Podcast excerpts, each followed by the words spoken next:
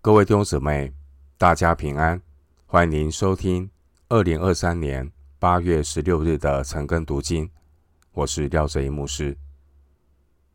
今天经文查考的内容是《使徒行传》二十二章十七到二十九节，《使徒行传》二十二章十七到二十九节内容是保罗的见证引起犹太人反弹，被罗马千夫长收押。首先，我们来看《使徒行传》二十二章十七到二十一节。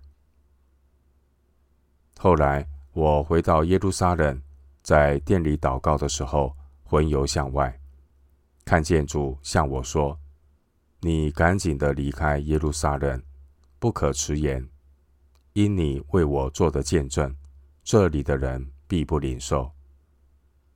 我就说：“主啊，他们知道我从前把信你的人收在监里，又在各会堂里鞭打他们，并且你的见证人司提反被害流血的时候，我也站在旁边欢喜，又看守害死他之人的衣裳。”主向我说：“你去吧。”我要差你远远的往外邦人那里去。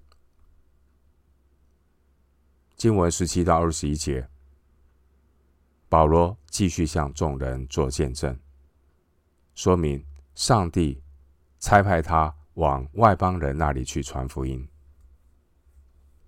经文十七节，保罗做见证，在他信主三年之后，保罗。他回到耶路撒冷，他在殿里祷告的时候，魂游向外。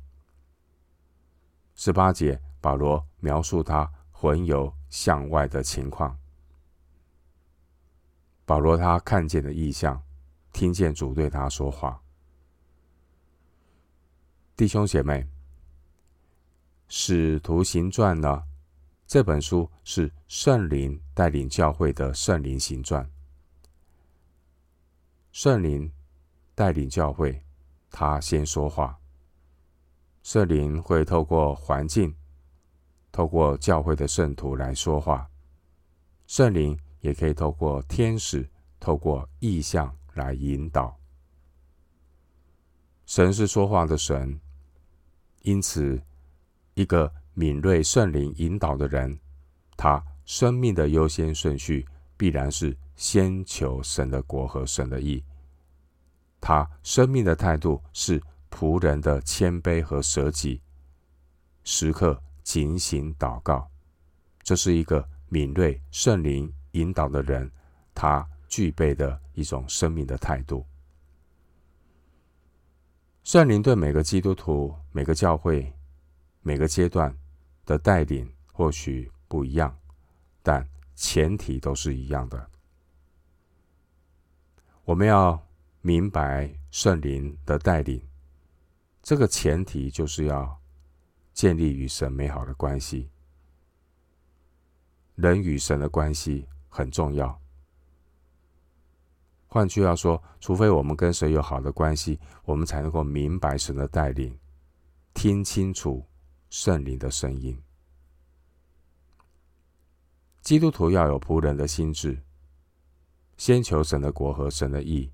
谦卑舍己，警醒祷告，这样的基督徒，当圣灵说话的时候，他就能够很快的跟上。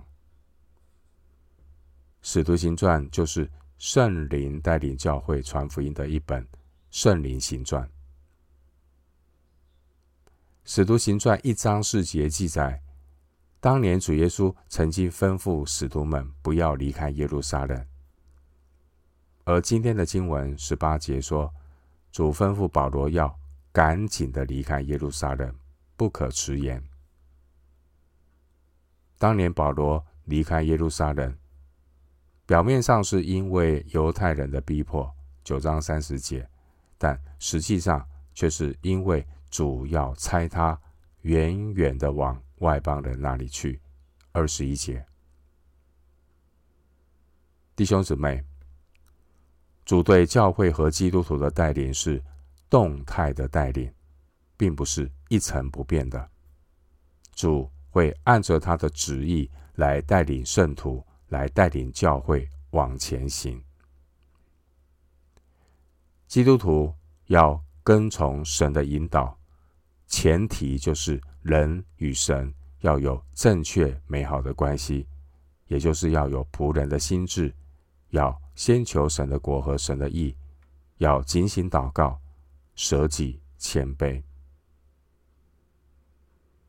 当年主耶稣曾经吩咐保罗要离开离开耶路撒冷，保罗呢，他提出他个人的顾虑，因为在耶路撒冷的犹太人都知道保罗是一位过去曾是曾经是热心逼迫门徒的自己人。或许呢，保罗认为向这些人做生命改变的见证，他们会。比较容易接受十九到二十节，但经文十八节，主耶稣却告诉保罗：“你为我做的见证，这里的人必不领受。”弟兄姊妹，主耶稣的话提醒我们：传福音的果效，不在于见证是否感人，也不是依靠。讲员是否口才很好，也不在于说彼此之间的背景是否相似。传福音的果效完全是根据神的主权。保罗当年呢，想要在耶路撒冷传道，他有他自己的打算。然而，神的意念高过人的意念，神带领保罗传道的方向。就是要走向外邦人，对他们做见证。回到今天的经文，《使徒行传》二十二章二十二到二十三节，众人听他说到这句话，就高声说：“这样的人，从世上除掉他吧，他是不当活着的。”众人喧嚷，摔掉衣服，把尘土向空中扬起来。经文二十二到二十三节，当这些犹太人听到保罗说主要差遣他到外邦人那里去的时候，大家群情激愤，要杀害保罗。经文二十一节，那个时候的众人一听到外邦人这个关键词，这些犹太人就像被捅的蜂窝一样。大家都疯狂了。这些犹太人之所以怒气填胸的原因，是因为犹太人认为，如果神也把恩典赐给外邦人，那就意味着犹太人将失去选民的独特地位和优越感。犹太人并不反对让外邦人皈依犹太教，但却要求。外邦人先要行割礼，先要成为犹太人才可以。经文二十三节，这些犹太人他们摔掉衣服，把尘土向空中扬起来，这是犹太人表达对亵渎者的一种嫌弃与憎恶的动作。这些犹太人憎恨弃绝保罗，就如同当年在。拿撒勒会堂里，这些人气绝主耶稣一样。路加福音四章二十八到二十九节，表面上我们看到保罗的见证似乎被众人打断了，但实际上圣灵已经带领保罗把该讲的话都讲了。使徒行传二十二章三到二十一节。就是保罗对耶路撒冷犹太人的一篇完整的见证。回到今天的经文，《使徒行传》二十二章二十四到二十九节，千夫长就吩咐将保罗带进营楼去，叫人用鞭子拷问他，要知道他们向他这样宣嚷是为什么缘故。刚用皮条捆上，保罗对旁边站着的百夫长说：“人是罗马人，又没有定罪，你们就鞭打他，有这个力吗？”百夫长听见这话，就去见千夫长，告诉他说：“你要做什么？这人是罗马人。”千夫长就来问保罗说：“你告诉我，你是罗马人吗？”保罗说：“是。”千夫长说：“我用许多银子才入了罗马的民籍。”保罗说：“我生来就是。”于是那些要拷问保罗的人就离开他去了。千夫长既知道他是罗马人，又因为捆绑了他，也害怕了。经文二十四到二十九节，千夫长吩咐人将保罗收押，准备用鞭子拷问保罗。保罗及时的表明他自己是罗马公民，这才让保罗免于被鞭打。经文二十四节，当时千夫长他雅兰语的水准不足以完全明白保罗讲话的大意，所以千夫长想要进一步的拷问保罗，要知道他们向他这样宣嚷是为什么缘故。二十四节，经文二十四节的鞭子。这是指镶有金属或骨头的皮鞭。这一种鞭子打下去，能够把人打得皮开肉绽，比用棍子打还要厉害。轻则残，重则死。当年主耶稣也曾经遭受这样的一个鞭打。马太福音二十七章二十六节。当年的罗马是一个看重法治的社会，罗马公民的权利受到法律的保护，因此，一个公民在被定罪之前是不能够任意的被捆绑或被鞭打。二十五节，使徒保罗他愿意为骨肉至亲牺牲。罗马书九章三节。但保罗他不要枉然的上吊自己的生命，所以呢，保罗就在关键时刻表明他自己罗马公民的身份。这位千夫长，他本身原来不是罗马人。千夫长他用许多银子才入了罗马的民籍。二十八节，成为罗马公民非常重要，否则呢，他就不容易晋升到千夫长这个位置。千夫长他说他自己好不容易才成为罗马公民，因此千夫长要保罗如实的交代他的公民身份是否属实，到底是怎么得到的。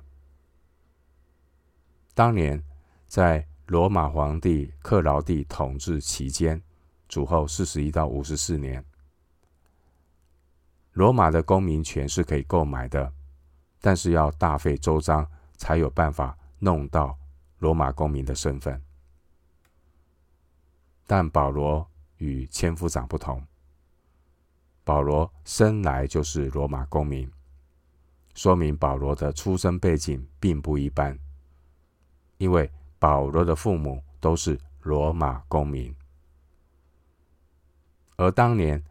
如果一个人要成为罗马公民，可以透过以下几个途径，包括父亲是罗马公民，或本身是罗马殖民地的公民，本身是退役辅助部队的士兵，本身是被罗马公民释放的奴仆，本身是对罗马有特殊贡献的人士。都可以透过以以上说的这些途径呢，来成为罗马的公民。然而，保罗的回答却出乎千夫长的意料之外。这也让千夫长他害怕了。二十九节，千夫长担心，如果上头知道他违反法律，任意惩罚罗马公民，这是会被问罪的。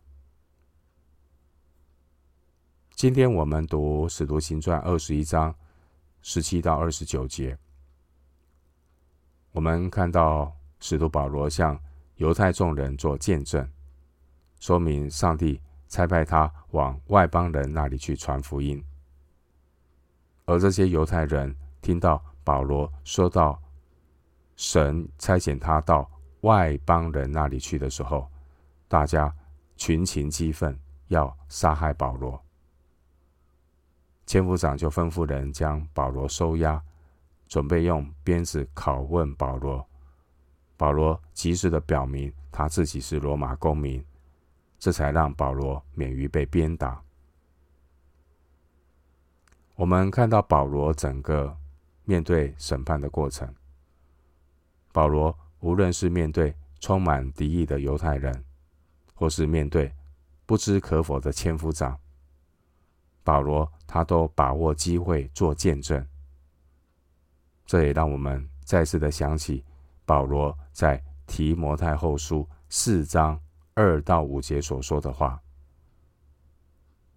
我们今天就用这段经文作为查经的结论。